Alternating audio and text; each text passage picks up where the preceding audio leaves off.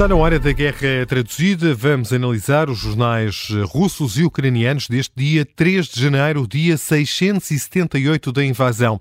E hoje eh, começamos com os jornais da Rússia. É um trabalho do jornalista Rui Casanova. Olá, Rui, boa tarde. Boa tarde. Rui, eh, destaque mais uma vez para Belgorod. Sim, boa tarde. No episódio de ontem falámos sobre esta cidade russa, perto da fronteira com a Ucrânia, por tem aumentado os ataques ucranianos na região. Foi um tema em destaque nos episódios de ontem da Guerra Traduzida. Ora, hoje o presidente da Câmara de Belgorod deixa um apelo aos moradores, pediu para que evitassem publicar fotos e vídeos das consequências dos bombardeamentos. Numa publicação no Telegram, o autarca alerta que divulgar essas imagens, por exemplo, nas redes sociais, pode contribuir para ainda mais ataques por parte das tropas ucranianas. Não especifica ao certo porquê, deixa apenas este apelo. É uma notícia hoje em destaque na agência russa TASS, que acrescenta que só nas últimas 24 horas a Ucrânia disparou mais de 50 munições na região de Belgorod. Houve também ataques com drones. O governador da região adianta que um civil morreu e outros 11 ficaram feridos. Entretanto, o Ministério da Defesa da Rússia dá conta de um ataque massivo a infraestruturas ucranianas em Kharkiv. Essa é expressão utilizada num relatório do Ministério da Defesa da Rússia, citado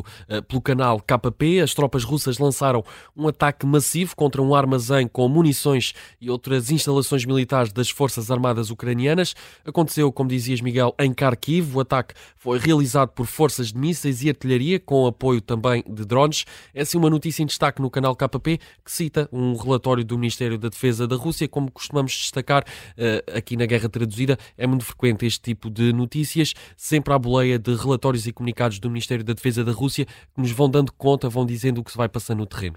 Eh, vamos continuar em Kharkiv. Eh, o Ministério da Defesa da Rússia afirma também que atacou as posições de mercenários estrangeiros. Exatamente, é uma notícia desta feita em destaque no jornal russo RBK. Os militares russos lançaram ataques contra posições de mercenários estrangeiros em Kharkiv. Eh, mais um desses casos, mais um ataque aqui uh, divulgado pelo Ministério da Defesa da Rússia. Aconteceu à semelhança do que falávamos anteriormente nas últimas 24 horas.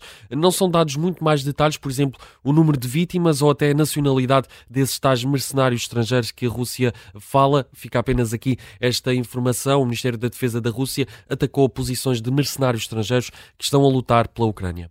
O novo ministro dos Negócios Estrangeiros da Polónia pede ao Ocidente que a Ucrânia seja equipada com mísseis de longo alcance para poder responder aos ataques massivos russos. O ministro fala dos ataques de ontem da Rússia à Ucrânia, principalmente a Kiev.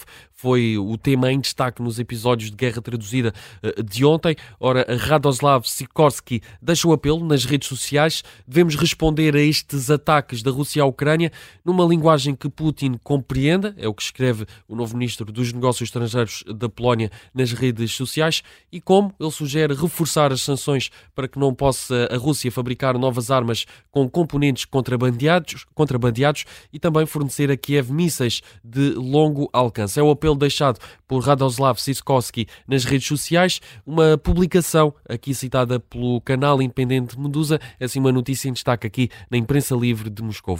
E é com este apelo do chefe da diplomacia da Polónia que fechamos este episódio de Guerra Traduzida. Já a seguir, olhamos para a imprensa da Ucrânia.